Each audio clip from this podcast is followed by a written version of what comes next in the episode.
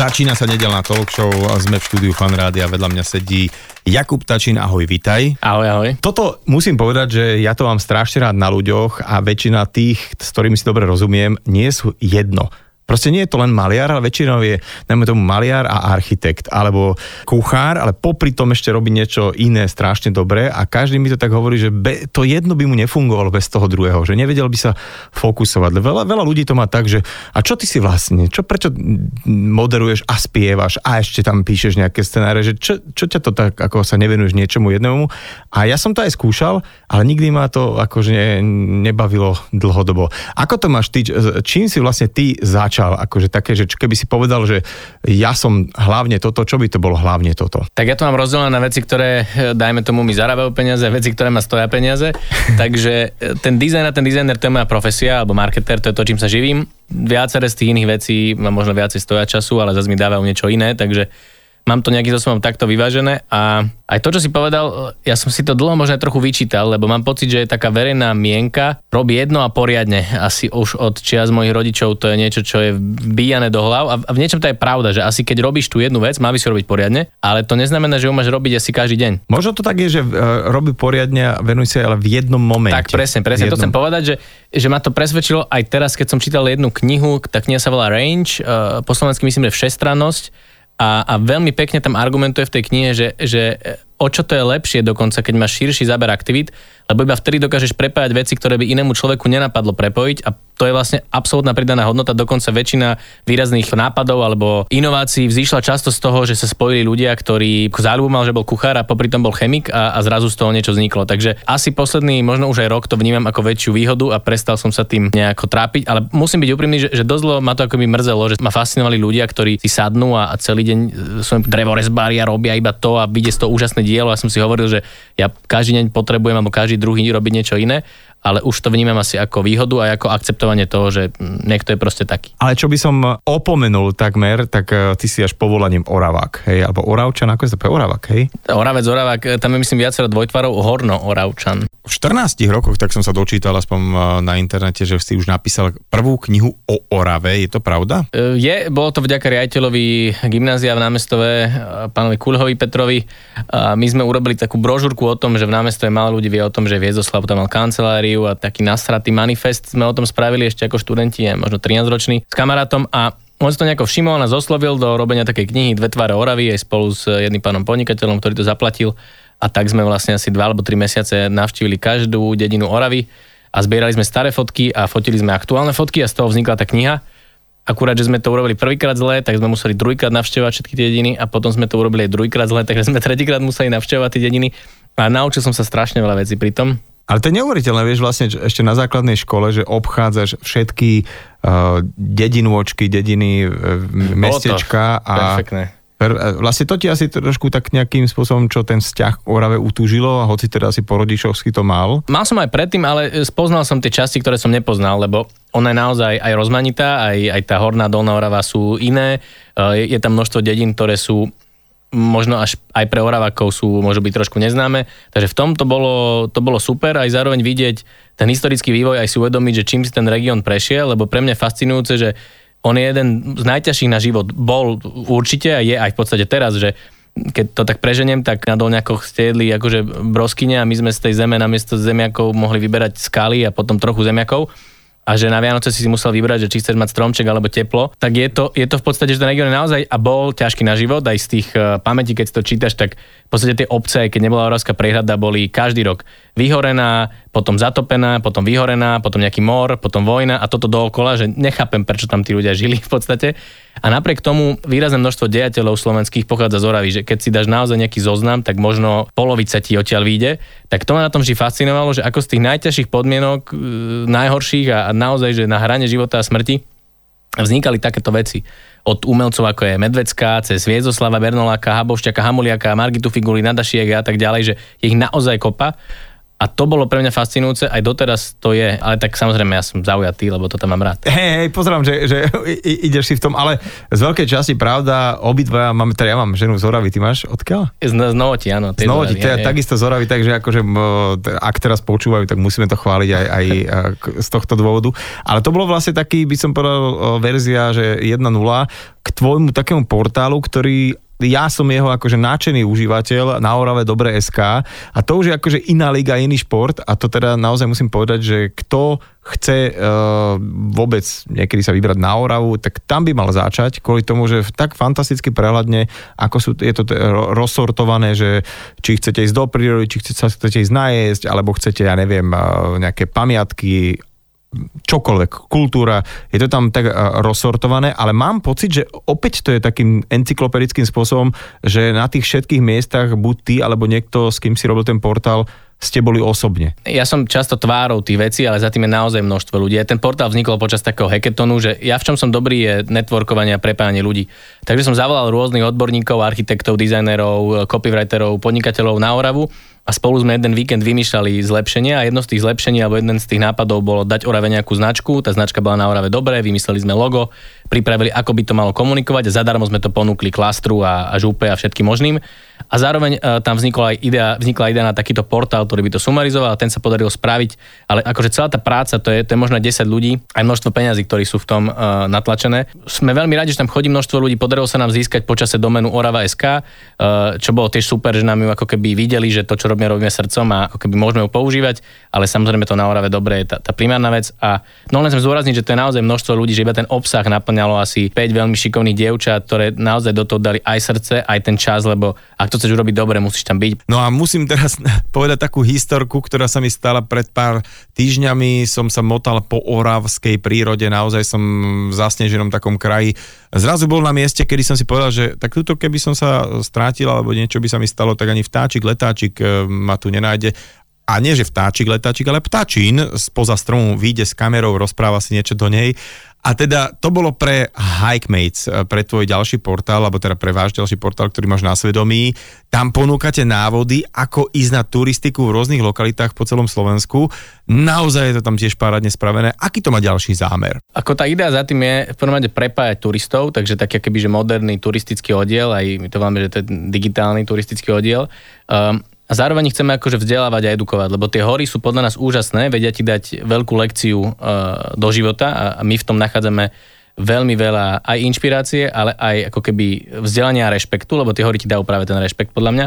Ale zároveň chceme vzdelávať tých ľudí, aby vedeli, kam idú, aby mali voči tomu, aby tam šli z úctou a možno by vedeli, čo ich tam čaká aj z hľadiska bezpečnosti, aj z hľadiska informácií, lebo podľa mňa z toho prichádza potom aj ten rešpekt, ak o tom možno niečo vieš, že my sme sa stretli na teda na Slanej vode, čo je v polhore, blízko, dajme tomu, najsevernejšieho uh, miesta na Slovensku. Uh, Slaná voda, kedy si bývalé kúpele, bromovo jodová voda, ktorú neodporúčam piť, ani teda sa nemôže piť, ale obci sa tam podarilo obnoviť takýto stánoček a za tým je Babia hora. Uh, no a Babia hora vyzerá ako taký nenápadný kopec, ale je dôležité vedieť, že tam sa lámu nejaké uh, vetry, uh, sa tam lámu a veľmi rýchlo sa tam mení počasie.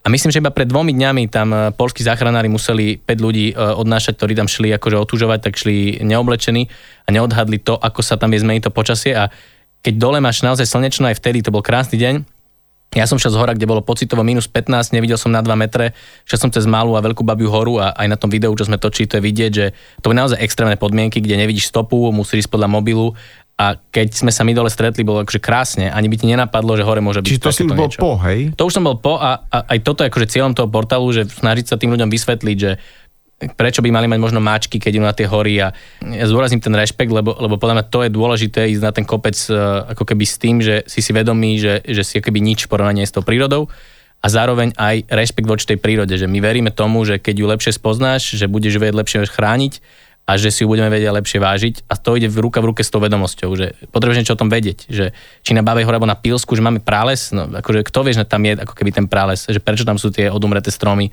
to isté s tými prameňmi pod Babou horou. A, takže to sa snažíme robiť s tým a ako keby teraz si myslím, že veľa ľudí ešte viac prichádza na chuť tým horám, keďže máme tú situáciu, akú máme a o to väčší dôraz podľa treba dávať aj na tú bezpečnosť. Čo je ešte pre mňa veľmi zaujímavé, že vieš, ako to má, že keď si z Oravy, tak je veľká šanca, že si nebol na Oravskom hrade. Keď mm-hmm. si spod Tatier, je veľká šanca, že si nikdy nebol v Tatrách, lebo vždy máš na to čas a nikdy tam nejdeš. No a teraz tieto okresné lockdowny možno mnohých prinútili sa pozrieť na ten svoj okres. Na to je dobrý aj ten náš portál na Orave, dobre, aj ten náš portál Hikemates, že si tam vieš nájsť v tom svojom okrese niečo, na čo si sa možno dlho hotoval a nikdy nebol ten čas.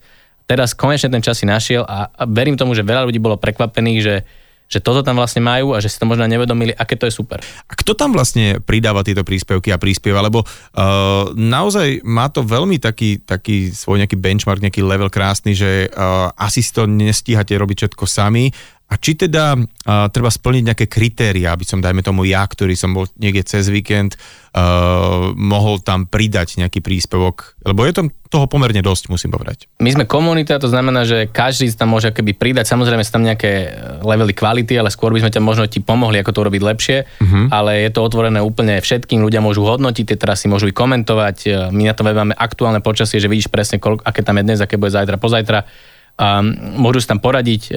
To znamená, je to naozaj akože turistický klub, ktorý ti má poradiť a, a máte možno aj nejakým spôsobom inšpirovať, samozrejme kam máš ísť a potom ti poradiť, máme tam checklist, že čo si tam zober, keď tam ideš, aj nezabudni mať lekárničku a tak ďalej.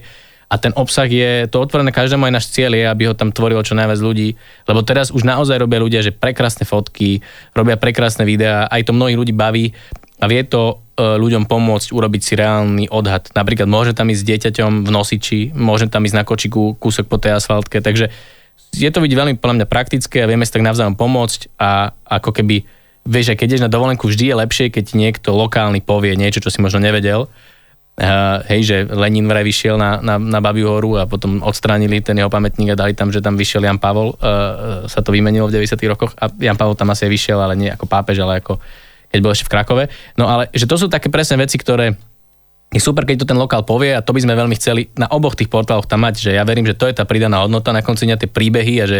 Také tie lokál urban story, hej. Môžeš že... ísť si láhnuť na Bali, jasné, a je to asi krásne a čítať knihu, aj to asi má svoje čaro, versus, že ísť niekde a naozaj tam ísť opäť s rešpektom voči ľuďom alebo voči prírode a snažiť sa vnímať, čím to je autentické a v tomto chceme akoby pomôcť. Čiže ako sa nám to bude dariť, neviem eh, posúdiť, ale budeme sa snažiť to takto robiť.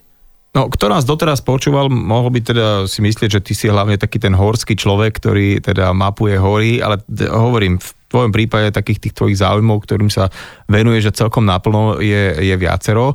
A to ma vlastne tak, e, keď som si ťa ešte predčasom googlil, ja som nevedel, že ty máš len tak málo rokov. Ako, koľko máš vlastne teraz rokov? Ja už mám pocit, že teraz mám veľa, lebo už mám 30 som mal v lete, tak ja už, už som v tej kategórii dobre, mojej, dobre, že ale starý. za ten čas, teda čo si povedzme taký, že na scéne si toho kopec stihol, ale kým budeme pokračovať ďalej, tak vlastne tie hory aspoň čo viem, že si tak nejaký vážnejší objavil aj vďaka tomu, že si to trošku tak uh, predčasom prepražil, hej, s tou svojou aktivitou.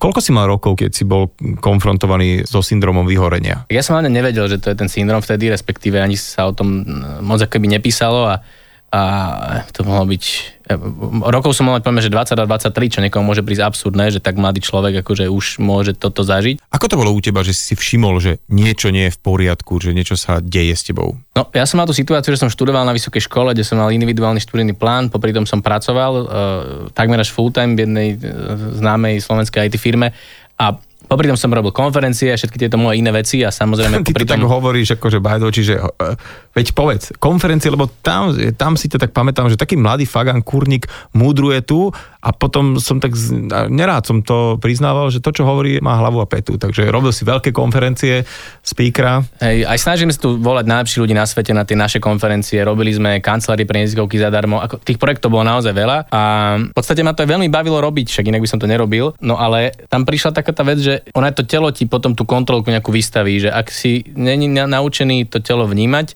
tak uh, ťa to môže prekvapiť náhle, lebo si nevšimáš tie veci, ktoré potom spätne už vidí, že tam sa niečo dialo. Také dymové signály, hej. Presne tak.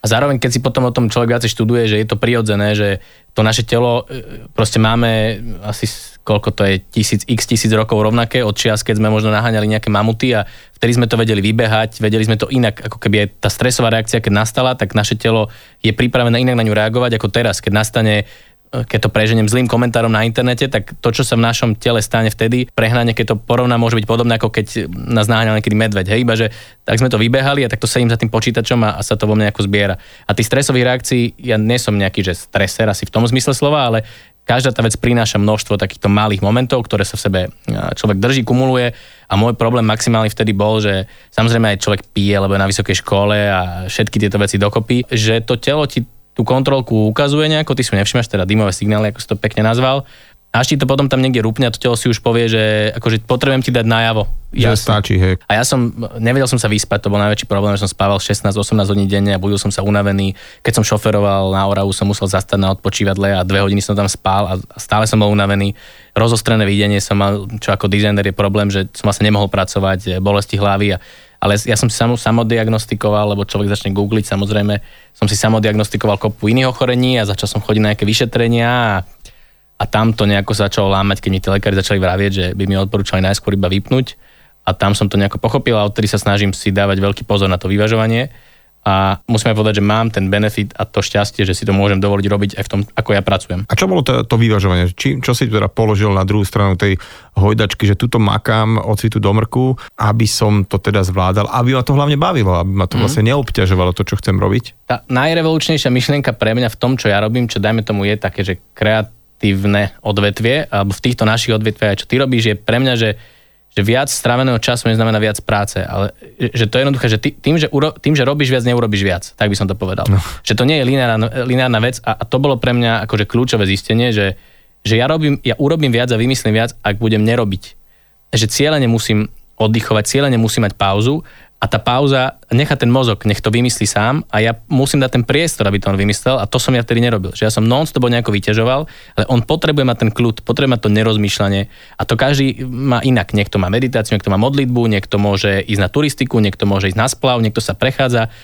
Je to úplne čokoľvek, ale je dôležité tomu mozgu dať tú šancu to urobiť za teba, lebo on, on robí toľko vecí za teba, od dýchania, od všetko, čo si nevedomuješ a plne mu v tom dôveruješ a, a je lepšie, ako keby si to robil vedome.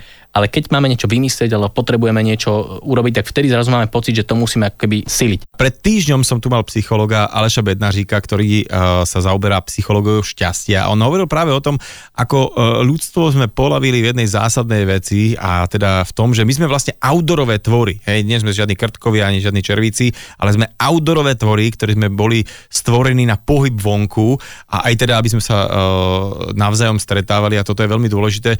Uh, Inak si pýtame o vážny problém. Veľká časť mojej generácie, menej ako 30-roční ľudia, ktorí sú vybývaní ako 60 preto, lebo sedavé zamestnanie, my sme prvá generácia od začiatku na počítačoch a na mobiloch v podstate, že tá porevolučná to nazvem.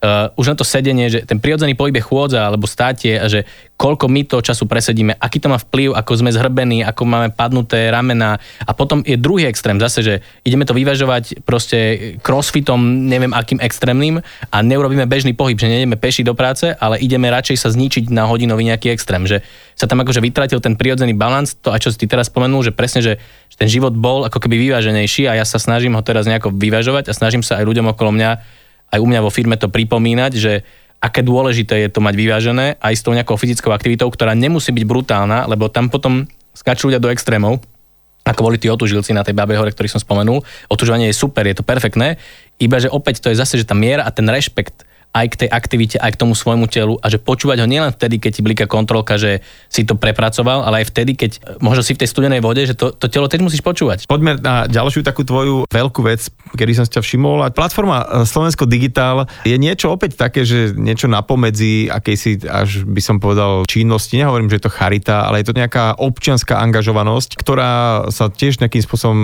ako keby rozbehla nečakaným spôsobom. Prečo vlastne vôbec ste začali uvažovať nad niečím takým ako Slovensko Digital. A či to nebolo tak, že ste najprv chceli len revitalizovať nejaké nefunkčné weby, až ste potom prišli na toto, alebo ako to bolo? Ja poviem tú našu časť, lebo tam sa spojilo vlastne oveľa viac aktivít e, a vďaka tomu to vzniklo oveľa viac ľudí a ja v tom nie som teraz priamo už zainvolovaný. A ten štart bol, e, alebo jedna z tých aktivít bola aj naša, ktorá sa volala To sa nedá, sme to nazvali a sme chceli štátu ponúknuť vtedy redesign alebo Dali sme dokopy asi 30-40 odborníkov, uh, UX dizajnerov, UI dizajnerov a copywriterov, ktorí píšu texty na weby. A chceli sme pomôcť štátu opraviť tie ich weby, ktoré mali, lebo Kataster uh, portál mal 6 tlačiteľ vyhľadať na svojej homepage, uh, originál sa otváral najprv v anglickej verzii, boli tam slova, ktoré mu nikto nemohol rozumieť, asi iba ten, kto ich písal, lebo to bolo nejaká byrokratické reči napísané. To isté portál Daniarov, Takže my sme návali konkrétne zlepšenia, sme to šli odprezentovať vterajšiemu digitálnemu lídrovi, potom ministrovi všemožnému aj, aj premiérovi. A vlastne sa nič akoby nezmenilo, boli sme z toho veľmi frustrovaní, potom sme skúsili navrhnúť náš vlastný alternatívny kataster, čo tiež trvalo veľmi dlho. Tam sa stala taká vec, že nám to vlastne potom ten úrad si to nejako spustil vo vlastnej režii za nejaké peniaze oveľa horšie, ako sme to my mali vymyslené. No a tá frustrácia tým pádom narastala, že nik nepočúval tie naše rady, až sme si povedali, že niečo s tým v podstate musíme urobiť systematicky a že nestačí mať takéto, takéto výstrely. A tam sa vtedy spojilo viacero akože organizácie ľudí, a vzniklo Slovensko Digital, ktoré sa tomu teraz venuje cieľene, dlhodobo sú tam ľudia zamestnaní, ktorí vedia sa v tom hýbať a zároveň ako keby kontrolujú, ako sa míňajú tie naše spoločné peniaze na tú informatizáciu, čo asi veľa ľudí musí potvrdiť, že to, to je vidieť teraz v podstate pri tom covide, hej, že keď je formulár, kde si mám nájsť ako keby niečo, na, kde sa môžem otestovať a sa to spustí v ten deň a v ten večer to padne, tak ako keby, no veď asi sa vedelo, že tam pôjdu tí ľudia, aj? alebo aj každé ministerstvo si spúšťalo svoj web ku covidu, čo vtedy tiež vlastne mm, zase slovensko.help, také združenie ľudí sa to snažili vtedy zmeniť, ponúkali štátu call centrum zadarmo a je to ako keby veľmi náročné. Ale som veľmi rád, že tá organizácia je a funguje a hlavne, že funguje dlhodobo, lebo tie naše výstrely jednorázové, alebo oni boli asi trojrázové, ale stále krátkodobé, sú fajn, aj vedia nejaké PR zozbierať, často viac ako tie organizácie, ktoré sa tomu venujú dlhodobo, ale tie sú úplne kritické, že štát musí vedieť, že tam má partnera, ktorý ho aj kontroluje, ktorý možno aj poradí, ktorý mu dá spätnú väzbu, lebo nestačí iba urobiť takú tú jednu vec, že wow, toto sme vám návrhli, toto urobte. Je dôležité tam byť ako keby každý deň, lebo to je robota. Myslím, že som niekde čítal nejakú štatistiku, že vďaka tomuto portálu sa ušetrilo z verejných peňazí nejak okolo štvrť miliardy, ktoré sa nemuseli investovať do nejakých iných nefunkčných platform. Je to tak? Myslím, že tých peňazí už bude viac a to prestal uh-huh. počítať, takže ich bude určite viac. A to tak boli ja po, hlavne projekty, ktoré sa zastavili. každých 100 miliónov, vieš. No, a tie sumy sú nepredstaviteľné, to je ich problém. Že keby tá suma bola 50 tisíc, tak si to vie každý predstaviť a je nahnevaný. Keď tá suma je 30 miliónov, tak zrazu to je abstraktné číslo, ktoré ľudí až tak ako keby netankuje. Že to je jak s katastrom, ktorý stále nie je spustený nový, aj keď bol zaplatený a má byť dávno dodaný. A je tam cez 30 miliónov, myslím, to je ako miliarda korún. To sú nepredstaviteľné sumy, to je ich problém aj tých 250 je nepredstaviteľné, že sa na in, e, informatizáciu minulo na začiatku 1 miliarda, potom myslím, že 2 miliarda alebo 800 miliónov. Preto je dobré, že tá organizácia tu je, je, je tu stále, sú tam ľudia, ktorí tam pracujú, lebo Napríklad si predstav, že máš skontrolovať nejaký projekt, kde dajme tomu 800 strán nejakého textu, ktorý je tak napísaný, aby sa v tom nevedel zorientovať a ty ho potrebuješ odborne posúdiť, že je naozaj treba takýto projekt a tá suma 42 miliónov za toto je, je dôležitá. Teraz to bolo pekne vidieť pri tom školskom projekte, kde, kde sa vlastne zaplatilo uh, strašne veľa miliónov za, za to, aby sa mohli akoby decka vzdelávať online ešte pred pandémiou a potom počas pandémie, keď to už sa teda, že poďme to využiť, sa zistilo, že to nefunguje. Nefunguje, nie je to dobré a, a, a tie peniaze, a opäť to sú akože milióny. A popri tom máme tu deti, ktoré nemajú sa ako učiť, nemajú tablety, notebooky, nemajú priestor, nemajú internet a niekde inde ako keby sa milióny minuli na veci, ktoré nefungujú. No. Ty si nikdy neuvažoval, že s tým potenciálom, ktorý ti bol nejakým spôsobom nadelený, že by si išiel do zahraničia, alebo ťa to drží z nejakého dôvodu doma? A potom podotázka, čo je na tom Slovensku také fascinujúce, že treba tu byť? Lebo viem, že to ty máš tak hodené. Ja som v zahraničí bol, bol som v Amerike s našim startupom, bol som na kreatívnom pobyte v Bilbao, a, a, ale nikdy som tam nebol asi dlhšie ako 4 roka, asi v Prahe iba nejakého pol roka, ale aj preto, že som asi príliš skoro začal pracovať, e, tak som ma nemal nejakú tú potrebu, že mne tu bolo dobre. Generácia mojich súrodencov tam ešte chodila e, umývať riady a, a, a zarobiť si peniaze, ale to už, akože pre mňa to už nebolo vtedy zaujímavé, lebo som vedel tu pracovať v tom, čom som bol dobrý. Ale podľa mňa je dôležité ísť preč preto, aby si si vedel vážiť tie veci, ktoré tu fungujú, keď sa vrátiš naspäť. Je prirodzené, že všetko vnímaš automaticky, že to tak proste je, aj keď a nevšímaš si tie veci, ktoré fungujú a vidíš iba tie, ktoré nefungujú. A je dôležité mať ten akoby odstup od toho. Takže podľa mňa to cestovanie ti toto vie dať, že aj vidíš veci, ktoré nefungujú, ale mať aj otvorené oči na veci, ktoré fungujú. A to je niečo, čo aj pri tých ako mojich cestách bolo veľmi príjemné, ale zároveň aj v niečom ako keby to otvára tie možnosti, čo sa tu dá urobiť lepšie a tých je naozaj veľa. No a, a Slovensko je, ako ja nemám rád také tie, nemám rád taký ten, ten nerealistický pohľad na nejakú našu históriu, nemám rád ani nerealistický pohľad na to, že máme najkrajšiu prírodu na svete. Akože nemáme, no. Pozri si Norsko, pozri si Nový Zeland, že veľa krajín, Kaliforniu prejde a nemáme. Máme krásnu prírodu. Najkrajšie na svete nedá sa povedať.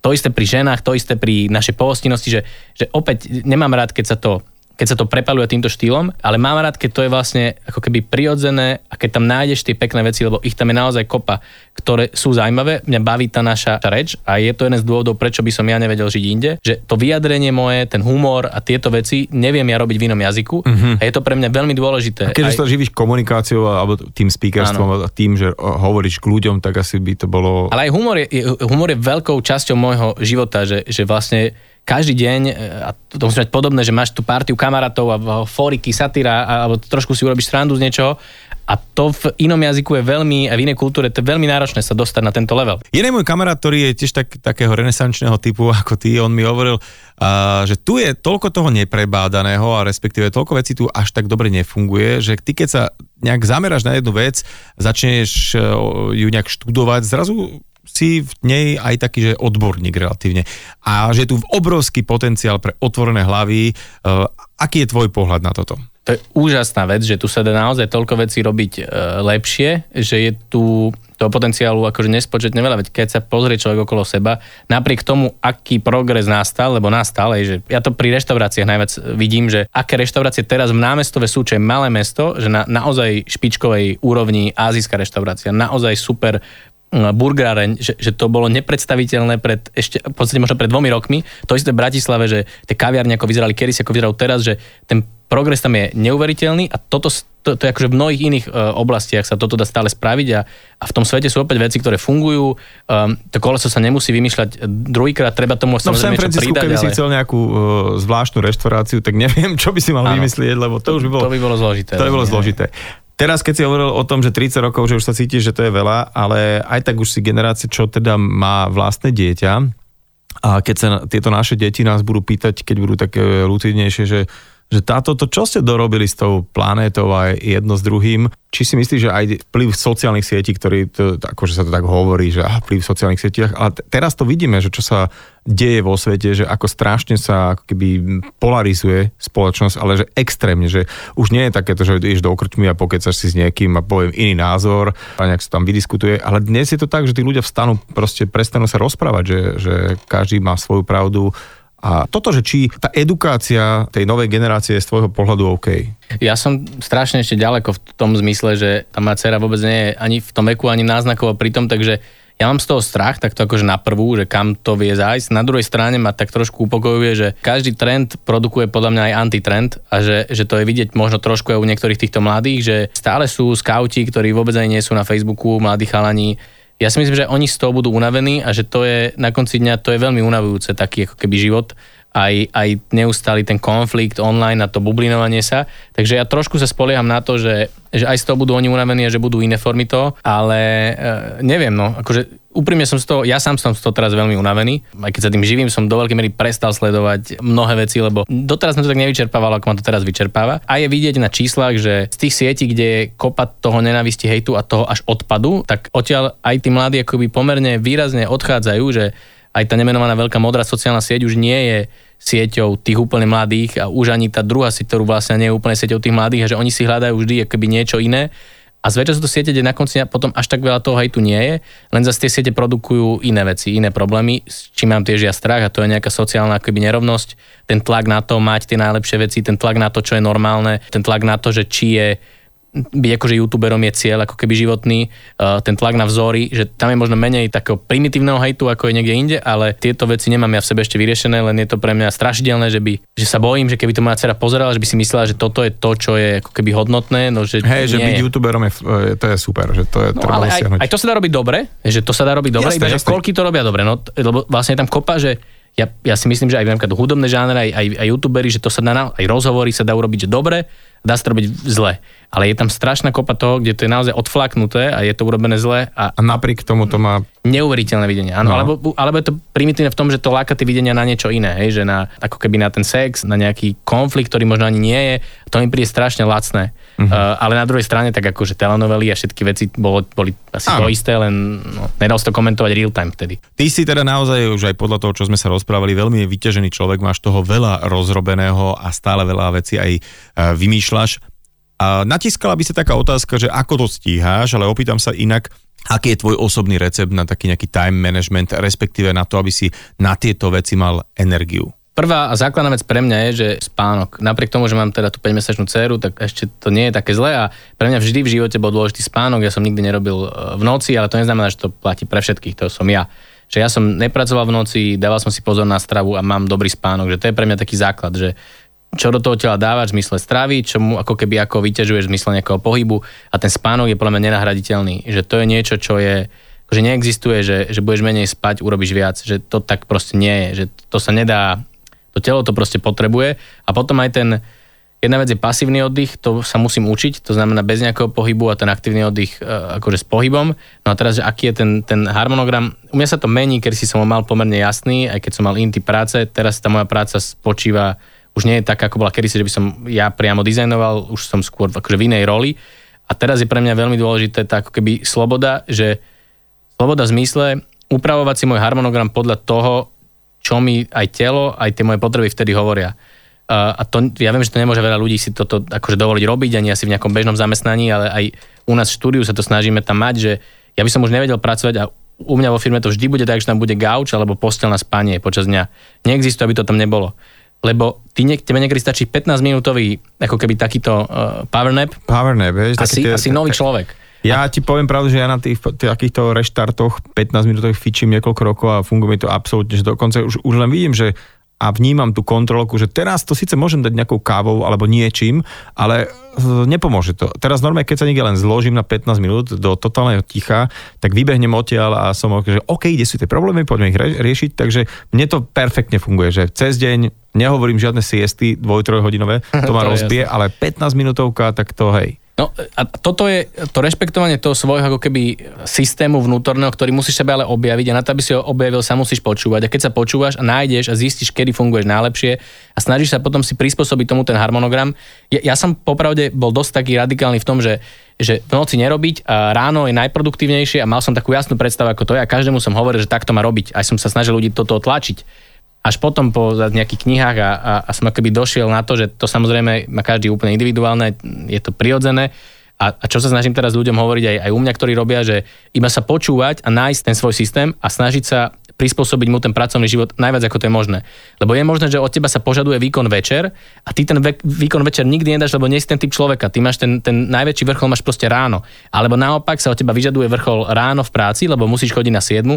Ty to nikdy nedáš, nikdy nerobíš nič dobré, lebo ty ten typ človeka proste nie si a tvoje biologické hodiny sú nastavené inak. A ono aj v tých knihách sa, sú také hypotézy, a, že to v, ešte je úplne do starých čias, kedy sme mali stále, boli akoby dve skupiny ľudí, jedni stražili oheň vtedy, jedni stražili oheň vtedy a že sme tak ako keby nastavení, že sú dva typy ľudí, proste tí ranní a tí ako keby noční.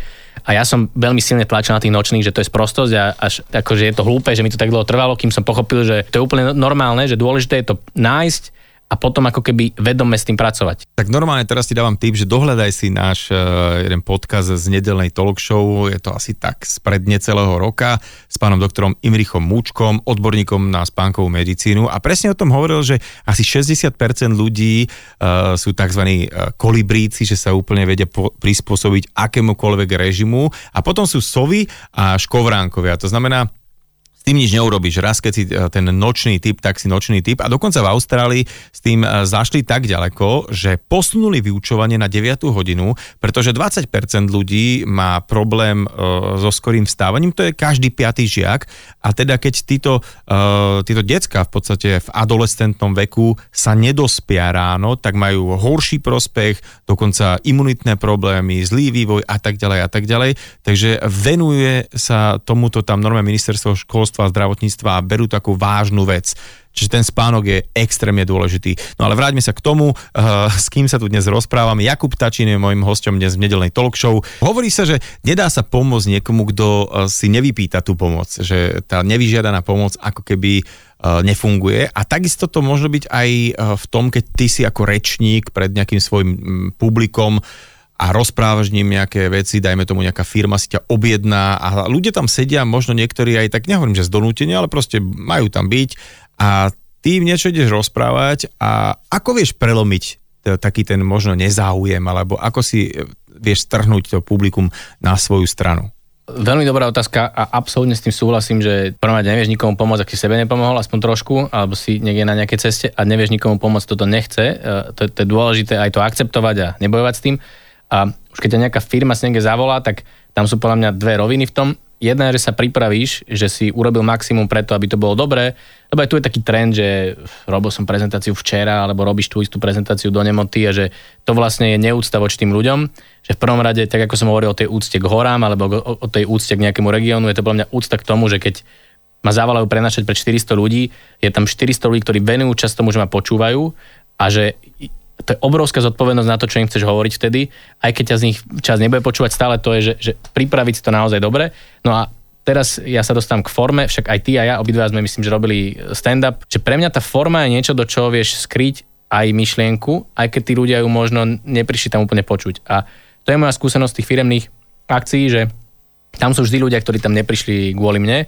Ak tá forma sama o sebe je zaujímavá, to znamená, ja ich zabavím a niečo ich popri tom akoby naučím, tak ma počúvať budú, lebo to je dobré. Lebo to je dobrý obsah. Je to dobrá relácia, ako bola v telke a, a v podstate vtedy im tam prepašujem aj nejakú tú myšlienku, bez toho, aby to nebolo úprimné, vtipné, osobné a niečo si nenaučil, to nebude fungovať. Takže keď povieme, kto chodí, lebo sú teraz ty si už viackrát počul slovo motivátor a mňa vtedy tak trochu strasie aj tú knihu, bohužiaľ. Áno, áno, áno, motivátor a couch, to, to no, tú knihu zaradzujú tiež do akože motivačnej literatúry a ja som strašne nechcel, aby tam bola, ale ona tam je, lebo to je taká kniha. Lebo to je tiež také sprofanované slovo, kde často tí ľudia aj na tých prezentáciách hovoria také tie veľké myšlienky v niečom až prázdne, ale že aj na tých mojich prezentáciách je pre mňa dôležité, aby to bolo podložené môjim príbehom, že to, čo hovorím, preto to vám to hovorím, lebo toto som urobil, alebo toto sa stalo a aby to bolo akoby aj vtipné, ľudské a normálne. Aby to nebolo viac ako to, čo to má byť, lebo to sú vlastne veľmi jednoduché veci, ktoré potrebuješ počuť v správnom čase, aby si ich vedel akože aplikovať a každá z tých vecí potrebuješ počuť inokedy v živote, ale, ale robiť okolo toho, nechcem z toho robiť, a, a mne to strašne vadí, keď sa z toho robí takéto, že máš prejsť po horúcich uhlíkoch a popri tom ti niečo kričia a spievate a držíte sa za ruky, že to také vôbec nemusí byť. Že pre mňa to je, že ak tá forma je dobrá, že je to vtipné, je to ľudské, je to milé, je to ako normálne dobrý, žoviálny, akože dialog niekde v krčme, keď ešte krčmy boli otvorené alebo v reštaurácii. Hm tak uh, vieš tam prepašovať aj tú myšlienku a uh, aj ten podtitul tej mojej knihy je, že všetko, čo už vieš, alebo sú to všetko veci, ktoré už, potrebu, ktoré, ktoré už vieš, ale potrebuješ počuť opäť, tak aj, aj to sa snažím tým ľuďom na začiatku tej prezentácie povedať, že ja im akože nič nové nepoviem a nech nemajú pocit, že ja im dám nejaký recept na nič, ani na úspech, ani na zdravie, ani na šťastie, len im možno zopakujem nejaké veci, ktoré je možno dobre počuť z nejakej perspektívy a ak, ako keby ten čas mi dáva sa nad tým zamyslia, že, že uvidia, čím to niečo dá. V ruke držím tvoju novú knihu 53 pokusov, ako byť lepší. Strašne sa mi páči v tom názve, že pokusov, nie že návodov alebo niečo ako funguje, lebo naozaj je to vždycky väčšinou pokus omyl. Ako vznikla táto knižka? Ten projekt vznikol tak, že som každú stredu posielal jeden text e, mojim odoberateľom. Mal som ten plán, že ak sa prihlási 100 ľudí, že to už budem robiť.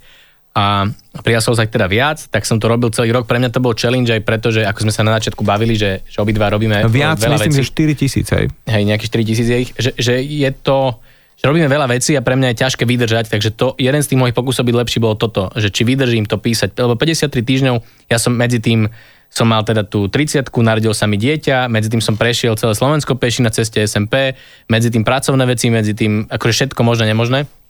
Že či to vydržím písať, bola jedna otázka, či udržím nejakú tú kvalitu, uh, uh, aspoň akože z môjho pohľadu, a či budem mať tie témy. A nakoniec teda už ku koncu som si povedal, že by to bolo asi fajn to mať nejako uchované, aj akože spätné väzby ľudí, ktorí to odoberali.